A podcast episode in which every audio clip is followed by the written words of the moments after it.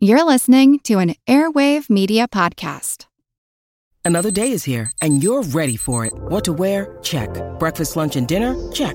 Planning for what's next and how to save for it? That's where Bank of America can help.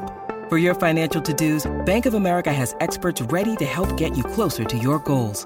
Get started at one of our local financial centers or 24-7 in our mobile banking app. Find a location near you at bankofamerica.com slash talk to us. What would you like the power to do? Mobile banking requires downloading the app and is only available for select devices. Message and data rates may apply. Bank of America and a member FDIC.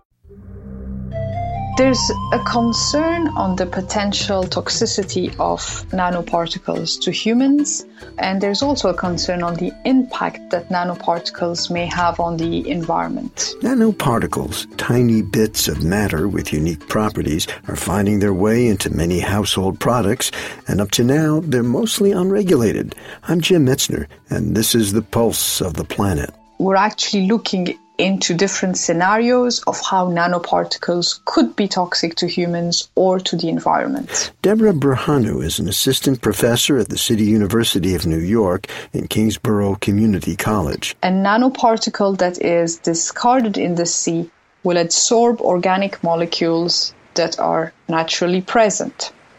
These molecules are very complex, and it is difficult to understand how natural organic matter interacts with nanoparticles. Does it destroy it? Does it preserve it? If it preserves it, what are the new properties this nanoparticle has? For example, zinc oxide nanoparticles are used for sunscreens.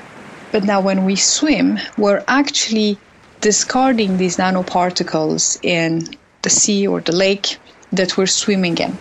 The nanoparticle then enters in contact with organic molecules that are already present in the water.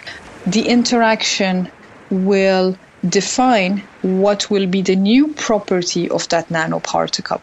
Understanding this also provides us with the possibility to design safe nanomaterials.